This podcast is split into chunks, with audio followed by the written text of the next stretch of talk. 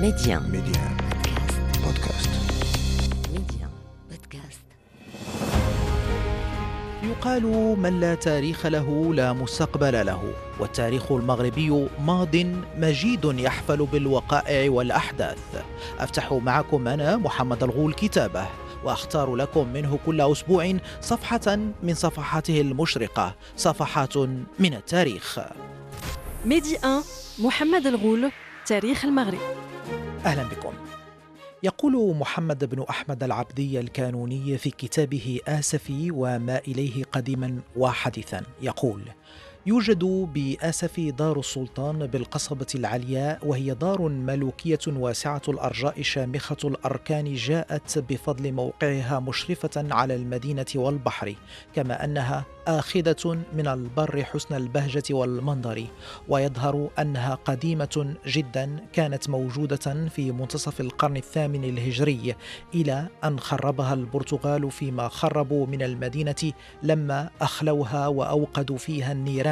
ثم أسسها الملوك السعديون ويغلب الظن أن مؤسسها منهم هو أبو عبد الله محمد الشيخ المهدي حوالي منتصف القرن العاشر الهجري لأنه هو الذي عمر آسفي ورد إليه أهله وبالضرورة يبني به هذه الدار الملوكية المعدة لنزول الأمراء والسلاطين. وكان بعد ذلك الملوك يتعهدونها بالإصلاح كالسلطان سيدي محمد بن عبد الله العلوي فإنه نزلها لما كان خليفة عن والده بهذه النواحي وكذلك نزلها ولده المولى هشام لما كان خليفة عن والده وفي إمارته بعد على الحوز فخلد بها آثارا منها داره المعروفة بالباهية وأودعها من النقش والتخريم ما يجذب القلوب وتستحسنه الطباع وله المنتزه العالي المشرف على البحر والبر وتوجد بها أماكن عديدة ودور وأهرية وغيرها مما هو من ضروريات الملوك وفي وسطها مسجد من محدثات ذلك القصر.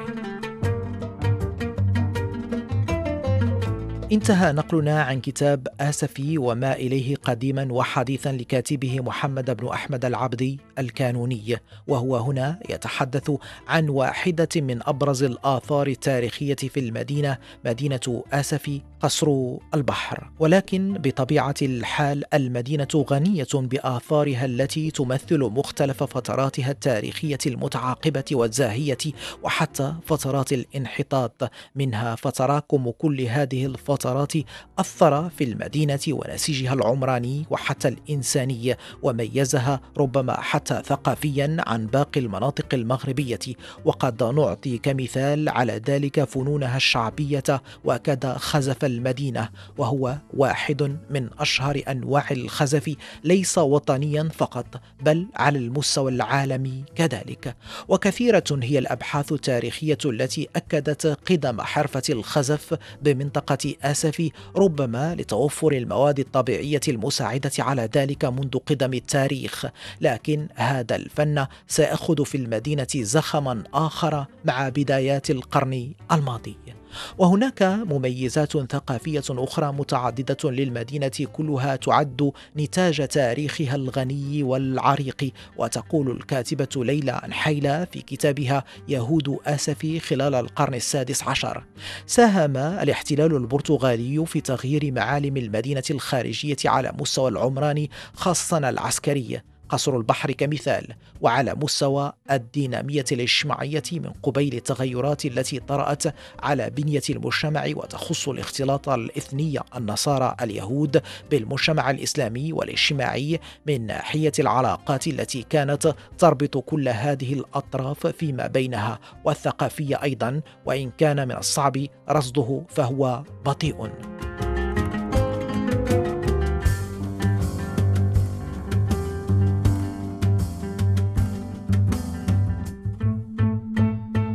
وضمن التأثير والتراكم التاريخي في نسيجها البشري نجد التواجد اليهودي بالمدينة والذي هو مختلف فيهود المدينة غالبيتهم لا يعدون من اليهود الأصليين كما في مختلف المدن المغربية الأخرى. في هذا الإطار تضيف الكاتبة ليلى حيلة في موضع آخر من كتابها فوجود مقبرتين تعودان للفترة الحديثة خاصتين باليهود ووجود ضريح كبير ومشهور في المدينة يسمى بضريح أولاد بنزميرو بالإضافة إلى احتكار اليهود لأغلب الحرف والصنائع والشؤون الدبلوماسية بين البرتغال والمغرب وكون المدينة نموذج من المدن الاستثنائية التي لم تعرف وجود ملاح داخلها. على الرغم من كثرة عدد اليهود بها. الملاح المقصود به هنا الحي اليهودي التاريخي المعروف في عدد من المدن المغربية القديمة.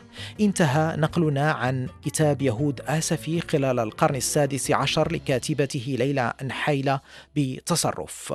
وربما قد لا تكون هذه الإشارات التي أوردها هنا كافية لتعطينا صورة كاملة وإجمالية عن هذا التاريخ العريق والمتميز لمدينة آسفي ولكنها محاولة لتقريبكم من ذلك.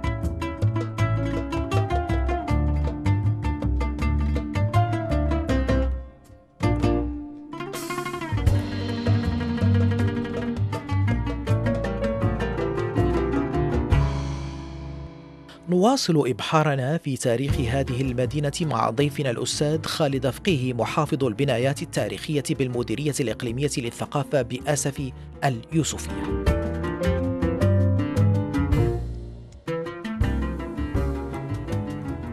أستاذ خالد كل هذه التطورات التاريخية المتلاحقة التي عاشت على إيقاعها مدينة أسف في تاريخها آه، خلفت لها نسيج آه، بشري آه، ربما مختلف عن باقي المدن المغربية. نسيج متنوع مختلف.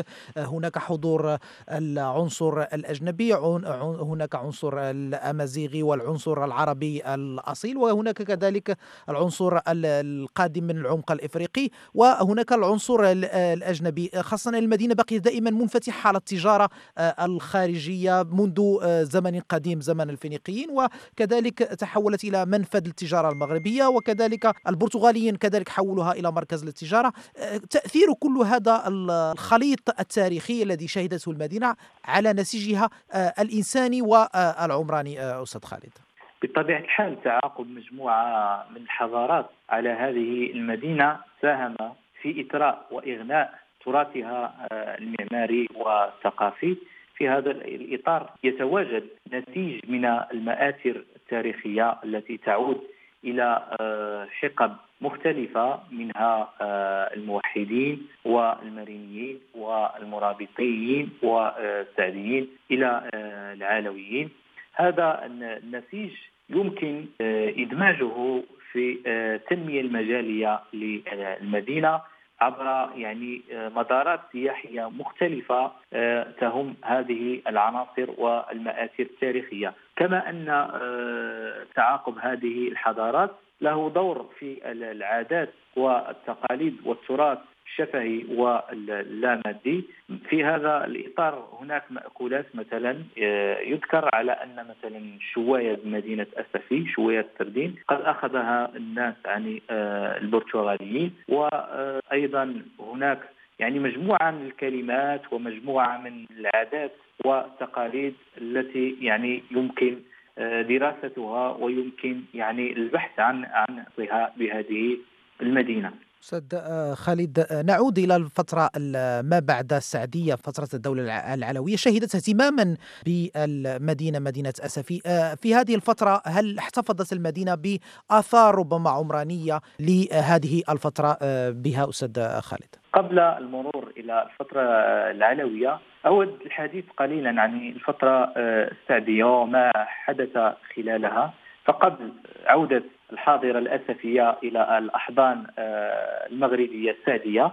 حاول البرتغاليون انطلاقا من مدينة أسفي تحت قيادة القائد نينو فرنانديش آه، احتلال مدينة أسفي بحيث قاموا بهجوم على هذه المدينة. لكن المراكشيين وتحت آه، قيادة السعديين صدوا هذا الهجوم.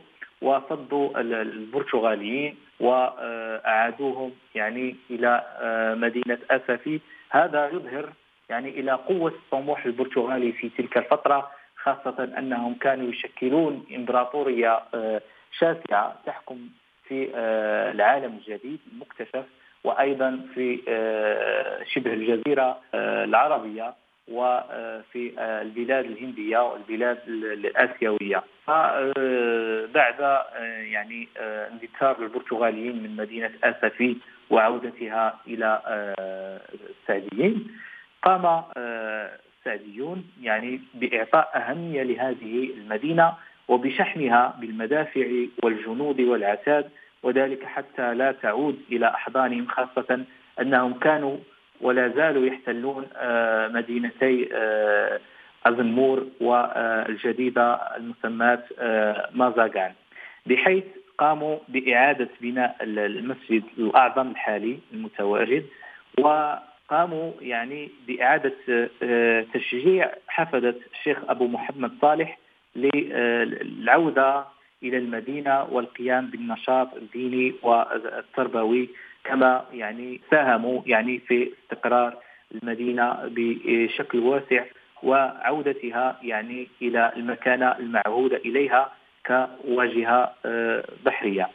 في الفترة آه، العلويه ستعرف مدينة أسفي آه، ازدهارا بالغا وبالأخص في فترة المولى إسماعيل وسيدي محمد بن عبد الله بحيث يعني كانت المدينة واجهة بحرية يعني قبل بناء مدينة الصويرة في فترة سيدي محمد بن عبد الله وكانت أيضا مدينة أسفي مدينة دبلوماسية بحيث تم اختيار آه، السفير محمد أحد عطار في فترة المولى إسماعيل من أجل يعني العمل على تحرير مدينة طنجة لدى الملك آه، البريطاني شغل الثاني وذلك سنة 1682 ميلادية في آه، تلك آه، الفترة.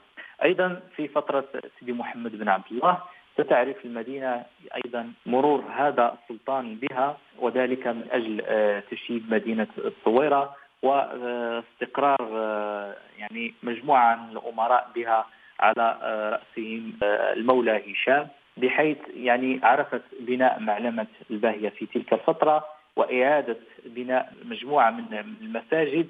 أيضا كما عرفت خلال هذه الفترة نشوء مجموعة من الزوايا المغربية في هذا الإطار هناك 12 آه، زاوية تتواجد على مستوى مجال المدينة العتيقة والتي كانت ولا زالت تلعب آه، دورا مهما في الحفاظ على الهوية آه، المغربية وفي التربية الدينية. أستاذ خالد تحدثنا عن مجموعة من الفترات التاريخية آه، المتميزة التي ميزت تاريخ مدينة آه، أسفي. لكن مدينة أسفي تتميز كذلك بربما آه، رصيد حضاري يميزها عن باقي المناطق المغربية. مثلا في المدينة تعتبر عاصمة صناعة الخزف في المغرب وهذا الخزف أو صناعته في مدينة أسفي ليست صناعة حديثة بل هي ضاربة في عمق التاريخ ويتم ربطها حتى بالأصول الأمازيغية للمدينة. كذلك من الناحية الحضارية للمدينة تتميز مجموعة من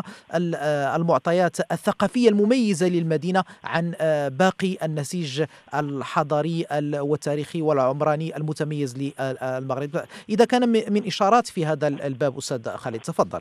بطبيعة الحال هذه الحاضرة لديها عراقة تاريخية. في مجموعة من الجوانب والأمور. حاضرة المحيط مدينة أساسي ونظرا لعلاقاتها التاريخية. فهي تتميز بمجموعة من الجوانب الحضارية والتراثية والتي تعود ربما لآلاف السنين. منها صناعة الخزف والفخار التي يعني تعود إلى حقب مختلفة وتعرف مجموعة من من التلاقحات الحضارية والتاريخية. فهذه آه، صناعة يعني استقرت بموقع يسمى حاليا تل الفخارين أو قرية الفخارين وهو موقع جد قديم شهد أو أسس على آه، مصب واد الشعبة بحيث كانت تتواجد المواد الأولية اللازمة لهذه الصناعة من ماء وحطب وطين مما ساهم في تكوين هذه القرية أو تلة الفخارين. المسمات بهذا الاسم. ومما يعني ساهم في آه، آه، تطوير هذه الصناعة وفي الإبداع فيها وفي اشتهار مدينة أسفي بفخارها. هذه القرية التي تعتبر متحفا مفتوحا في الهواء الطلق تم تصنيفها في عداد الآثار الوطنية وذلك منذ سنة 1920 ميلادية نظرا لأهميتها التراثية والتاريخية كما يتم العمل حاليا على آه، تصنيف خزف أسفي في عداد التراث اللامادي الإنساني لدى آه، اليونسكو أيضا هناك آه، البحر يعني وهناك عادات مرتبطة بالبحر وهناك مراسي ومرافق طبيعية التي يمكن يعني تصنيفها في عداد التراث الطبيعي فمدينة أسفي أيضا تشتهر آه، بالصيد وبالسردين وهذا ما يعني يعطي انطباعا حول تواجد عدد كبير يعني من آه، ما يسمى الفابريكات أو المصانع التي يتم بها تصدير تصدير آه، السمك. كما هناك يعني مجموعة من الأمور تخص مثلا العادات وتخص اللباس والأكل خاصة أنه كان هناك تلاقح ما بين المغاربة واليهود بحيث أن مدينة أسفي مدينة استثنائيه لا يتواجد فيها آه، الحي اليهودي المسمى آه، الملاح مما يعني آه، سمح بتمازج حضاري ما بين المغاربة والثقافات الأخرى من يهود وأجانب خاصة أنه كان استقر بها الإسبان والإنجليز ومجموعة من الأجانب من أجل التجارة ولا زالت تتواجد قنصليات هذه آه، الدول بهذه المدينة.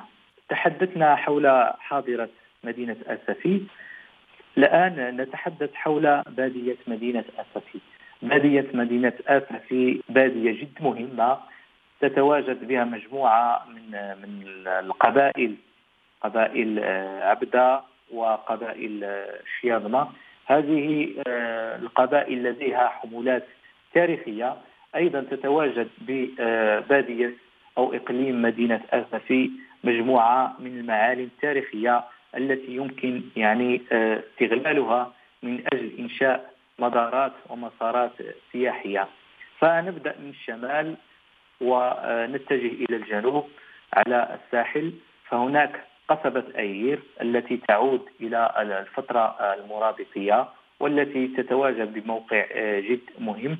هناك آه، كاب كونتا أو البدوزة والذي آه، حسب الرواية الشفهية يعني يعود إلى فترات يعني جد عريقة في التاريخ خاصة أن هناك مدينة مدينة تيغالين الذي مدينة تيغالين التي يعتبر الناس أنها مدينة آه، غارقة على مستوى آه، البحر. كما تتواجد في هذه المناطق شواطئ طبيعية يمكن استغلالها آه، في السياحة وأيضا بالنهوض بهذه المناطق. أيضا تتواجد قصبة القائد عيسى بن بن عمر برج الناظور أما جنوبا على مستوى مدينة آسفي تتواجد قصبة اغوز وقصبة بن حميدوش على آه، مصبي والتنسيفت. أيضا تتواجد يعني آه، شرق مدينة آسفي موقع يهود. حوالي 60 كيلومترا عن مدينة اسفي يتواجد موقع مغارة يهود الذي اكتشف به أقدم جمجمة لإنسان آه، عاقل يتميز بنفس الصفات الفيزيائيه التي نتميز بها نحن.